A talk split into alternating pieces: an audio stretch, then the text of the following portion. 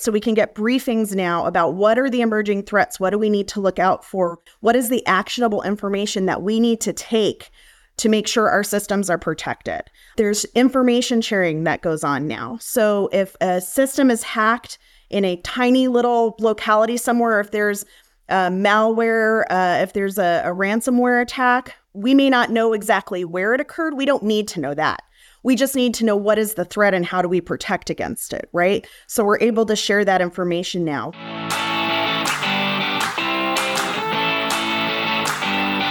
You're entering the voting booth. I'm John Fortier of the American Enterprise Institute. And I'm Don Palmer with the Election Assistance Commission. This is a podcast that looks at the inner workings of elections.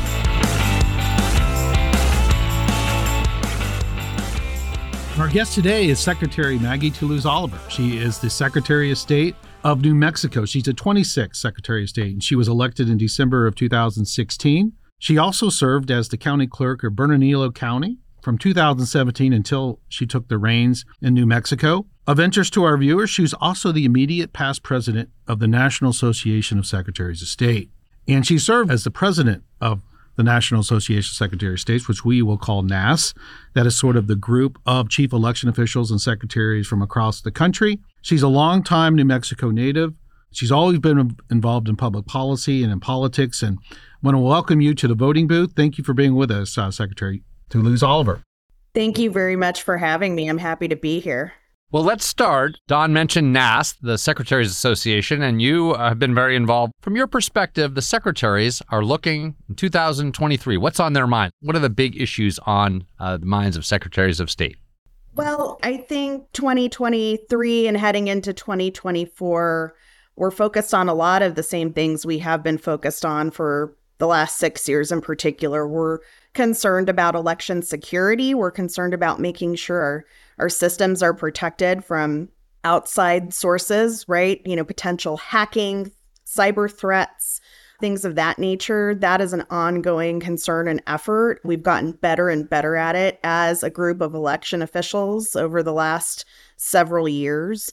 Of course, the the emergent and I think most urgent threat that we are facing is not just mis and disinformation in all its forms, which, you know, as we know, came to a particular head in the 2020 general election, continues to this day, but in the form of artificial intelligence, right? This sort of new element that we are all contending with. And, and what is that going to look like? And how is it going to potentially impact the 20 23 elections. There are a number of elections going on around the country this year, and of course, especially the 2024, the big presidential election. And as always, we are concerned with, and concern is not the right word, but we are interested in sharing our best practices with each other, ideas, ways that we have developed in our own states to do things better, to make the election process better in whatever way you want to value that. And so that is sort of, I think, probably at the top of most of our minds, those three areas heading into 2024. So, Madam Secretary, you've served at the local level. We've talked a little bit about that. And now you're Secretary of State in fact, you were, as we said, president of NASS for a while. What's the difference between the jobs? Is there more or less pressure at the state level than at the local level where it's actually being administered? Well, I think they're two very different jobs. Certainly the the knowledge, the boots on the ground knowledge that I developed over 10 years running elections and the largest jurisdiction in my state has served me incredibly well in my role as Secretary of State because I do understand what our local election officials need the tools, the technology, the guidance, the funding, right? All of those things. But Secretary of State is, is such a different job from county clerk. And first of all, because we do more than just elections, even though I would say elections takes up the vast majority of my personal time on the job, because elections are so closely watched and scrutinized. And because beyond just executing an election process, I have to make sure that we are getting all of the ducks in a row in advance, well in advance before election day, for the county clerks to be able to utilize the procedures, the tools, the systems that my office is charged with And so beyond being just concerned about, you know, my particular county and my particular county's needs, I now have, and I realize I'm fortunate compared to a lot of my colleagues, but we have 33 counties in my state. So now I have 33 counties, right, to be concerned about, plus all the other duties and obligations of my office that were not part of you know the work that i did as county clerk. It's a much bigger meatier role. There's much more policy development and implementation. And as much as county clerks or local election officials have to do the planning and preparation months and years in advance of elections we back up even further. We have an even wider area of activities that we have to engage in. So it's definitely a harder job I would say. So let me ask you, I think in the I'll end up asking you about the longer term, but just let's think about the 2020 election, which was a unique election. And there were a lot of changes made around the country, some of them temporary in response to the, the COVID situation, but some of them might be things that stick or some things might change back. So, talk a little bit about the types of things you and your colleagues were doing in that 2020 election, and then where you see going forward what's going to stick and what's going to go back to, to pre 2020. When I think back to the spring of 2020, when the COVID pandemic was hitting this country in earnest, and we had primary elections happening in that window, and we were all scrambling to figure out how to run these elections in a way that was accessible during the worst pandemic in our country and the world's history in 100 years. The thing that stands out to me the most was the massive pivot toward vote by mail. And as we know, just to speak to the elephant in the room, of course, that became very controversial, but it was sort of the no brainer logical election administrator decision at that time where you saw many states. I feel like New Jersey is a good example.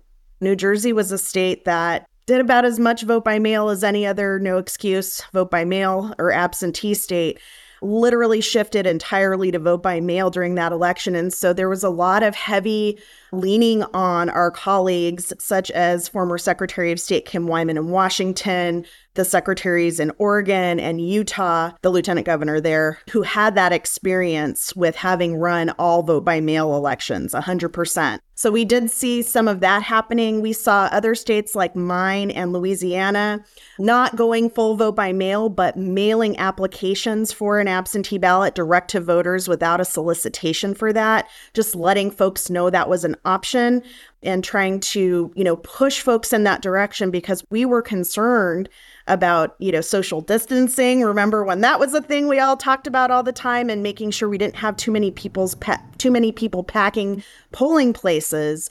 So we also had to scramble to find that, you know, personal protective gear, those masks, that hand sanitizer, the Lysol, in some places erecting the um, the plastic guards between a, a poll worker and a voter. So we were scrambling to find supplies that we had never had to find before, and doing this incredibly massive heavy lift on that.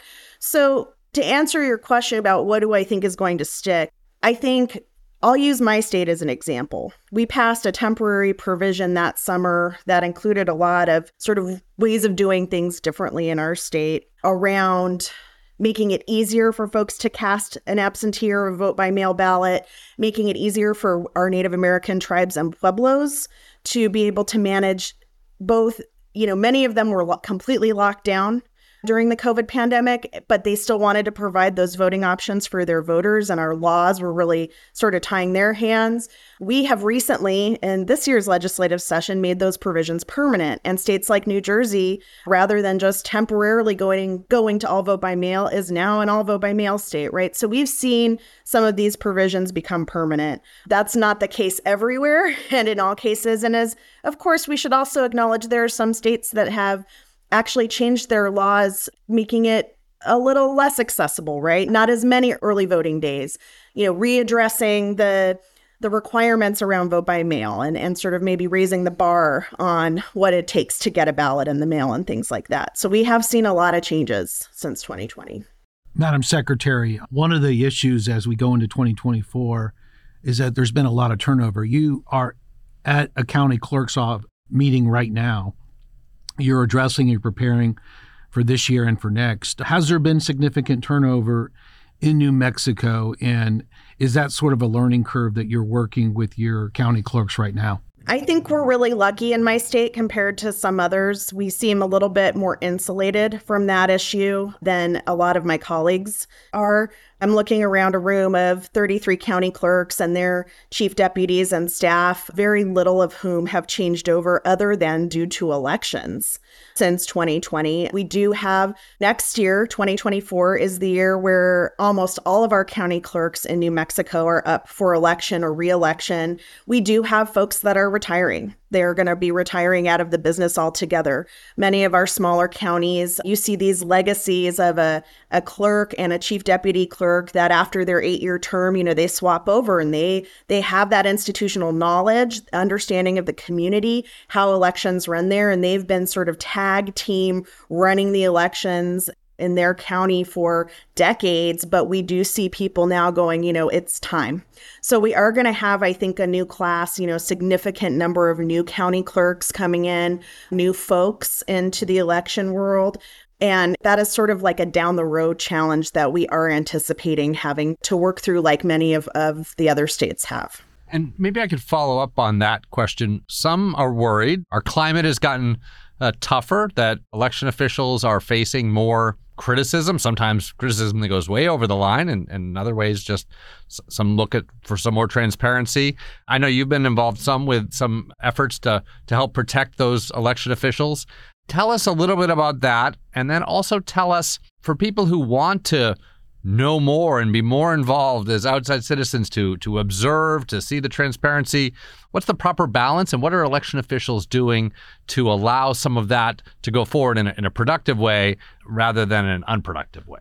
Well i think john you just kind of hit the hammer on the nail right? This is the challenge that we have in our democracy and in our elections community moving forward so first and foremost, yeah, the I think the incredibly polarized and, and toxic national political environment that we are in is certainly trickling down deeply into the state level with elections and election administration in particular at the sort of forefront of these political challenges and contexts that we are living in right now.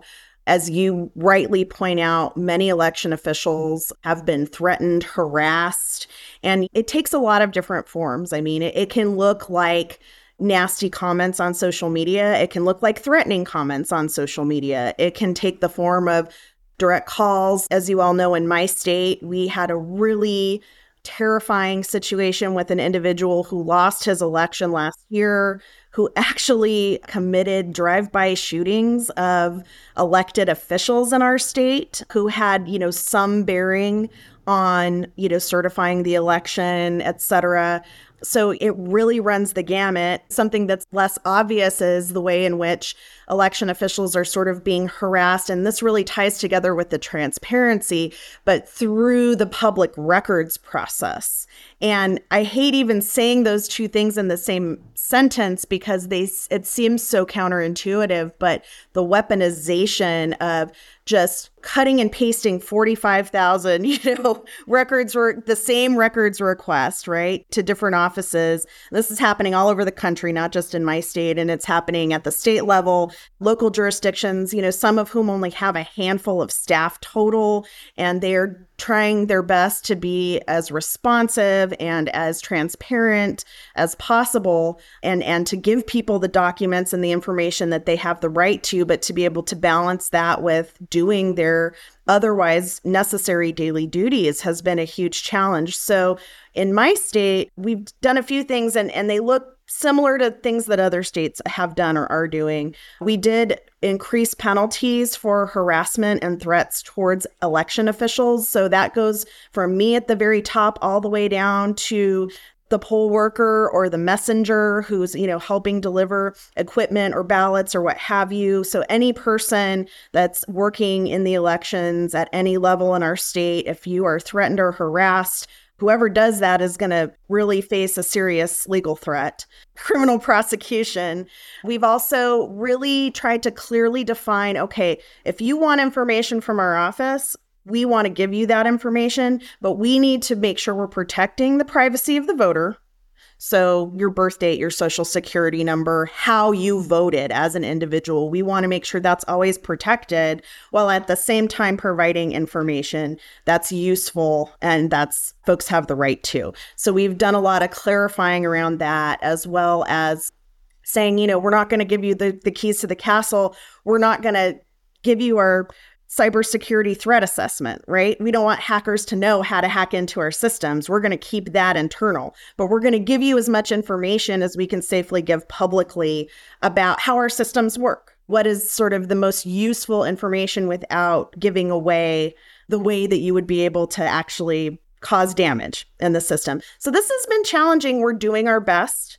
We think that the bills we passed this year to address these issues strike a, a healthy balance between security and accessibility. But I think it's something that we're going to have to continually refine and continue working on over time because the landscape shifts over time. Madam Secretary, we talked a little bit about voter confidence and sort of the, you know, the trust in the voting equipment. This has been an issue ongoing for years. And as you know, as the chief election official in New Mexico, there's voting systems in place that have been tested and certified, but there's a new generation of voting systems that may be down the road after the next election. How do you see that transition going and how are you communicating that bridge from sort of this generation of systems to the new generation? Well, thanks for the really good question, Don. Like all state is a little bit unique in terms of how we navigate this. For one thing, we are a state that actually has the voluntary voting system guidelines built into statute here. So, yes, the voluntary voting system guidelines that you all at the EAC promulgate are voluntary, but in my state, they're mandatory. As you know, you you all recently adopted a version 2.0 of those voluntary voting system guidelines, something you all have been working on for a really long time. We're really enthusiastic about them. And as you all know, we don't have a system yet that exists that has been tested to that standard. And as we get closer to obviously elections that are going on around the country this year, but even for next year, probably most places, I would say 99% or 95% of jurisdictions are not going to have VVSG 2.0 systems yet. It's where, you know, it takes a long time because we do our due diligence, because we, the vendors test to the independent test labs, and then we review those in my state, those tests, and we actually have a committee that is entirely comprised of people knowledgeable about elections and technology who review those and make decisions about whether systems in our state can be certified, not only to those federal guidelines, but to our state requirements in addition, right? So, what we are doing is we're trying to explain that we have this incredibly thorough process that is not an overnight process for good reason, because people have questions and concerns, because we want to make sure whatever systems we're using in my state are the most secure, the most accurate, and we just we're trying to put out as much public information as possible about the whole process from soup to nuts. It's a challenge like all of these things we're talking about because this aspect of elections, just like most aspects of elections, is incredibly complex. And how do you make this information available in a digestible, understandable way to a person who's not an election official or election technology expert? So that's our ongoing challenge, but we're, we're we continue to try to rise to it. So let me take you back to you mentioned the possibility of uh, foreign interference and, and people's worries about how others will try to affect our elections, and of course that that can be in the social media side. But but people really worry about uh, are there foreign or other actors that are able to get access to our voting technology, to the votes itself. You were very involved in an effort coming out of the 2016 election, and you know, just to put it in context, the Department of Homeland Security declared elections a critical infrastructure. And, you know, that maybe might not have gone so well maybe in another era. You could have imagined the resistance of states and localities to federal inserting themselves in the in the process. How would you describe to people sort of how that process went about and what types of protections and things are, are in the background now that that voters should know about that makes them feel more secure that, that we're in a better place than we were after the 2016 election? Yeah, such a good question, John. And I think as Don will attest, I, I mean, two things. Yes, there has been a sea change in terms of how we handle election system security in this country. And to your point, John, wasn't incredibly well received when it first happened. In fact, part of the problem back pre 2017 was that there was not a direct sort of communication link between the Department of Homeland Security and their cyber folks and state election officials. They didn't know who the right people were to talk to in most of the states. I've heard tales, you know, I was a local election official at that time, so I certainly wasn't getting any direct information from the federal government at that point. But, you know, I've heard tales of, you know, they're calling governor's offices and they're calling the state police in those states and things like that. And election officials were totally in the dark, the folks who are actually running these systems. So the first order of business, you know, once I think the initial frustration at that lack of communication. And I will give CISA so much credit because they worked really hard to work with us to build trust, to build those communication networks. In fact, one of the things they did, and I think one of the things you're referring to here, John, is they stood up this government coordinating council. So every critical infrastructure subsector under DHS, so whether it's our electric systems, our water systems, our elections in this case, has this kind of council.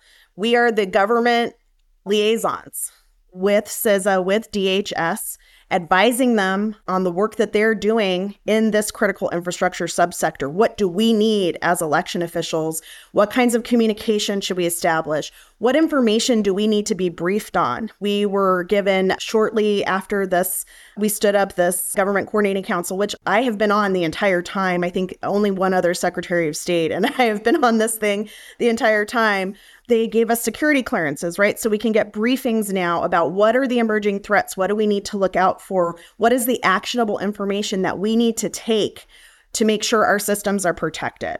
There's information sharing that goes on now. So if a system is hacked in a tiny little locality somewhere, if there's malware, if there's a, a ransomware attack, we may not know exactly where it occurred. We don't need to know that. We just need to know what is the threat and how do we protect against it, right? So we're able to share that information now. We have tools from DHS and CISA vulnerability testing, right? Making sure that we know where we have open doors and what we need to close and what are the tools that we need to close them. And then we've done things like in my state, and many of my colleagues have developed our state level election security programs.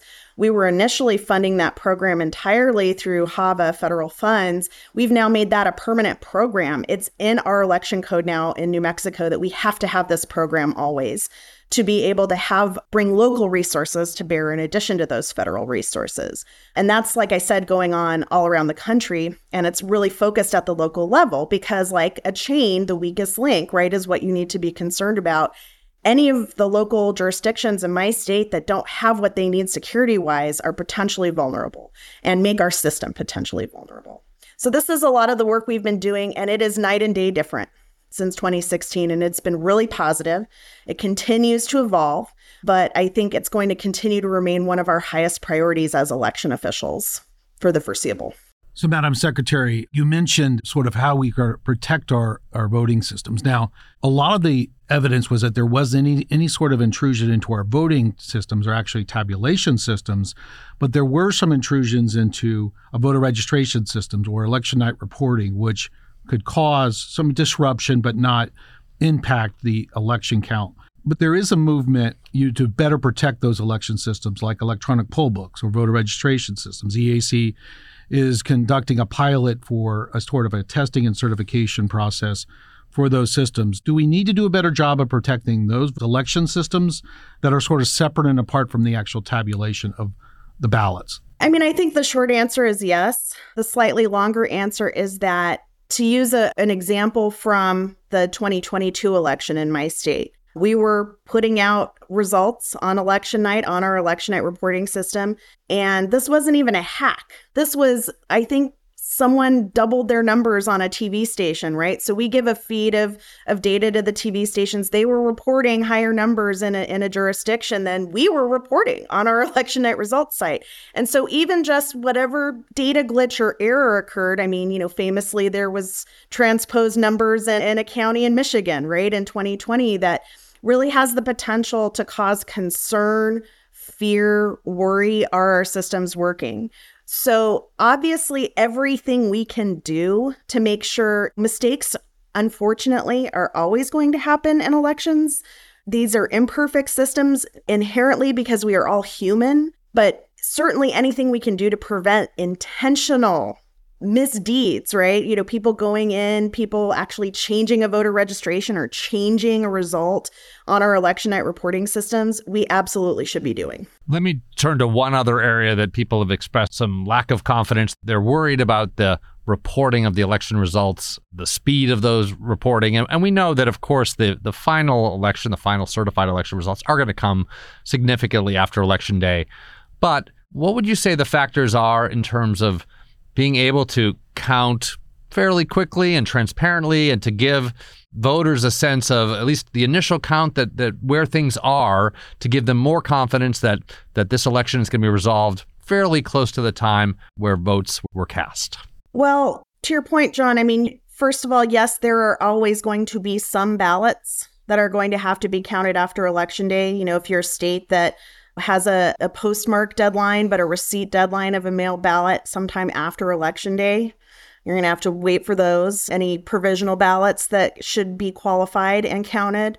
But one thing we've gotten really good at in my state, I want to just brag on for a minute, if that's okay, is doing as much pre work and pre processing and counting of ballots as we can before seven o'clock on election night. We have a window of over two weeks of early voting. We have a 28 day vote by mail period.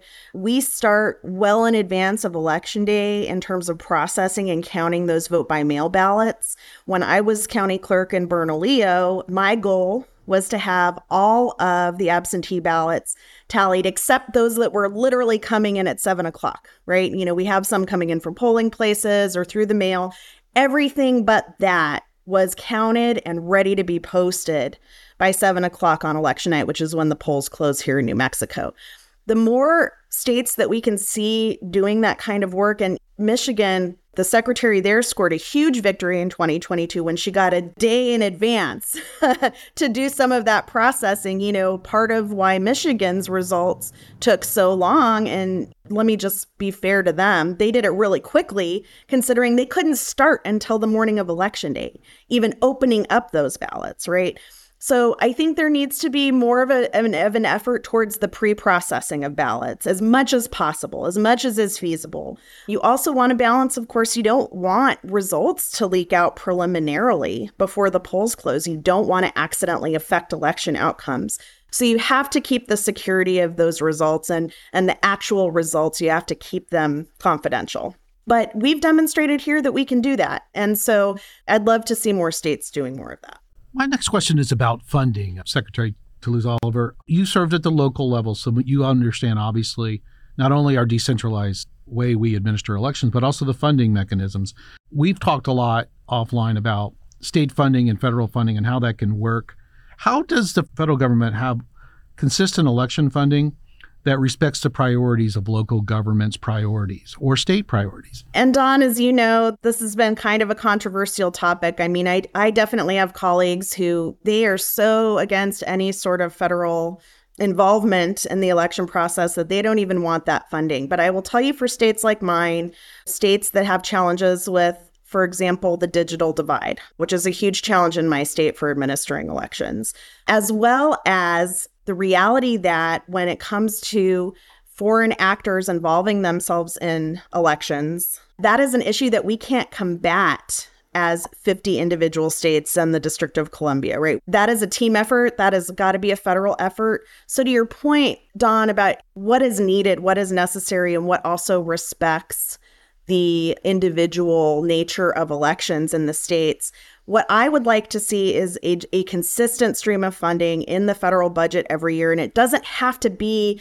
my state is a smaller state. When HAVA funds come out, I usually get around a million dollars. That's sort of been the average the last several years. We make those dollars last, we stretch them out, we invest them wisely because we know that we may not have another influx of funding. But if we did know, If we did know that year over year, whatever that amount was, it could be as low as 250,000, it could be as high as a few million for my state, we could plan better and we could expand our programs. And that's what it would mean to a state like mine. And the way the funding's been coming through in recent years, which is without strings attached, in other words, we're not telling you how to spend this money, except in the case of, let's say, this has got to be spent on election security.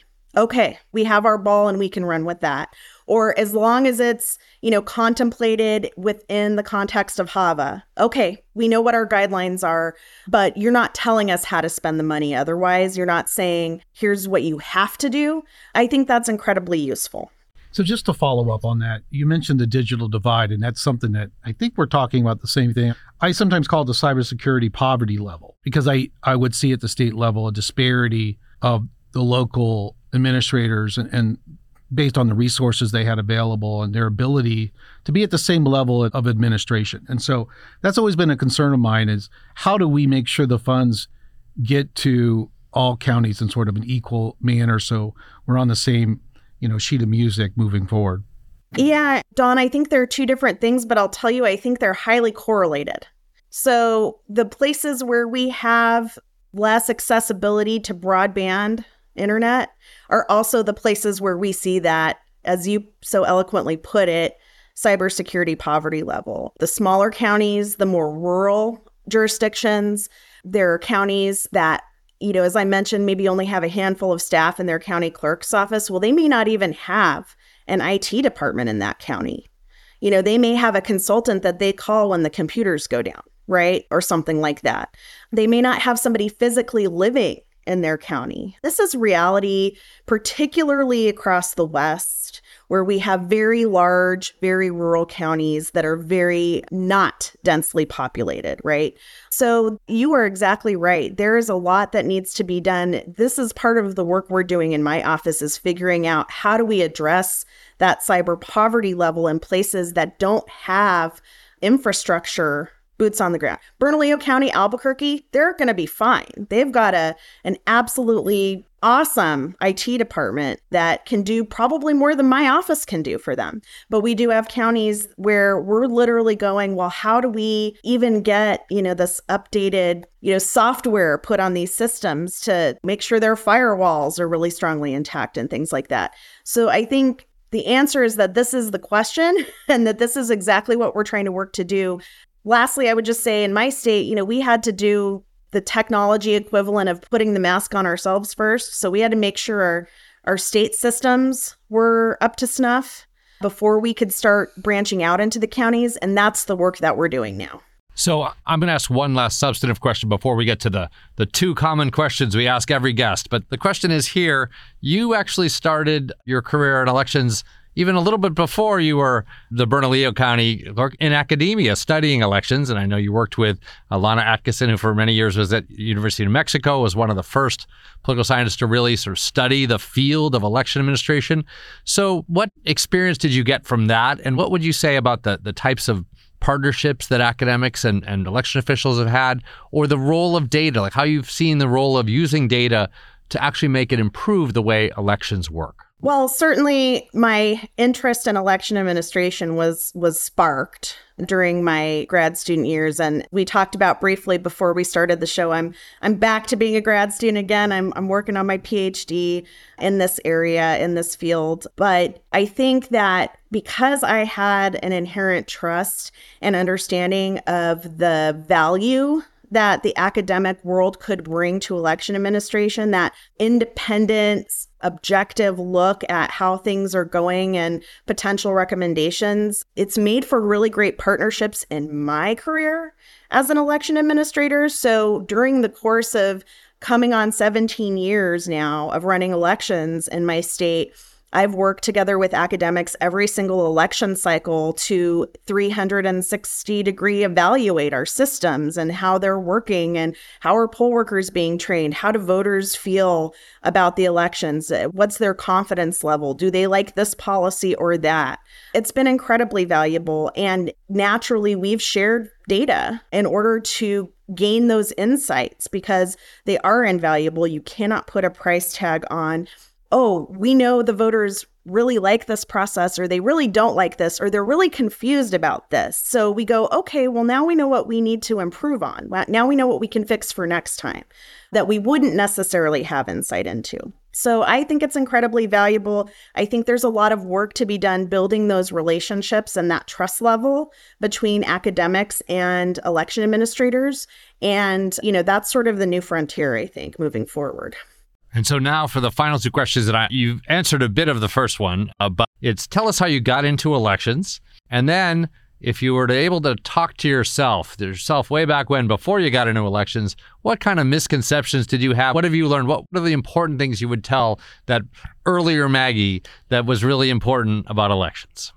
Well, we did just talk about sort of my grad student career leading into election administration, but I will say what I tell everybody, which is I'm I've always been a weirdo and I've always been super interested in elections and politics. My mom took me into the voting booth with her when I was 4 years old for the first time and I was always hooked and interested and engaged. And so out of high school, I started volunteering and then working my way through college and grad school on political campaigns. And most of the work I did over the years was registering voters, knocking on their doors, talking to them about how, when, and where they can vote, giving them that information. I served on the board of registration in Bernalillo County before I was county clerk. So when the opportunity came to throw my name in the hat for an appointment to the vacant position, I was coming at it as somebody who had spent 11 years at that point talking to voters helping them understand how to cast their ballot, getting them registered to vote. So I came in with that side of the equation and I thought, you know, there there are flaws in the system. There are some really, you know, having coordinated volunteers for 11 years and things like that. I thought, you know, I think I can bring a new perspective and some new energy to this work. And so that really transitions I think into the next question, which is what what would I tell myself before I that first day on the job when it felt like I was drinking from a fire hose and I thought, oh my God, what have I gotten myself into? I do think, and Don, you kind of alluded to this earlier in the conversation, but when I came into the county clerk's office, we had just passed an all paper ballot law here in New Mexico. There had been a lot of questions in previous elections. We had DREs in some part of the state, the direct recording devices, where we didn't have an audit trail of how the vote was counted relative to how the vote was cast. And I think that I definitely believed a lot of the sort of what I would call the rumors or the urban myths, if you will, about malintent that there are election officials out there that are deliberately trying to do something wrong, deliberately trying to change election outcomes. And let me be clear I mean, we have seen rare examples of that in my state and across the country over the years. It's not to say that that's never happened, but I had a much, I would say, more negative opinion about the integrity, the fairness, and the reality that there are mistakes. You know, I said this before people make mistakes rarely, rarely, if ever, in my experience, have I seen them done with malintent, right? It's human error. And so I think a lot gets attributed to malintent that is really just human beings being human beings and looking when these things happen for an opportunity to say, okay, how do we fix this so that it doesn't happen again? Or how do we fix this now so that we have an accurate election outcome? And I think that's what I would tell myself. So, shifting to a lighter note, tell us a funny or unusual story about election or election administration in your career, something that just cracks you up to this day. I have so many stories. I know all of us who've run elections, and I was trying to think of my favorite one. You know, I'll throw out a couple. One time we had an individual show up to vote. So at this point in time in when I was county clerk, we had a an early voting site right next door to a liquor store. in hindsight, that was not the best spot because we had a, a lady come in to vote who was visibly intoxicated.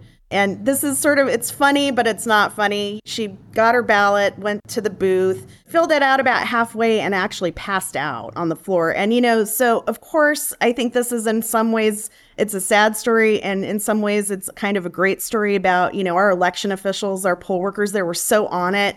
They saw this happen. They called first responders who got there right away. She ended up okay. You know, she was taken care of.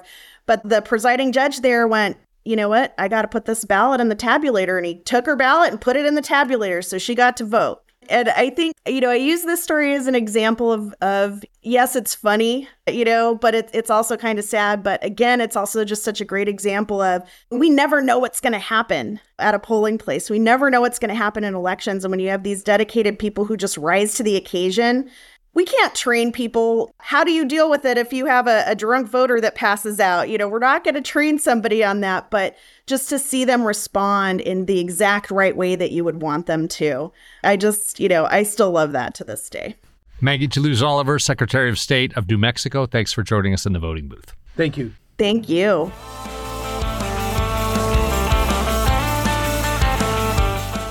Thank you for listening to The Voting Booth, a podcast of the American Enterprise Institute.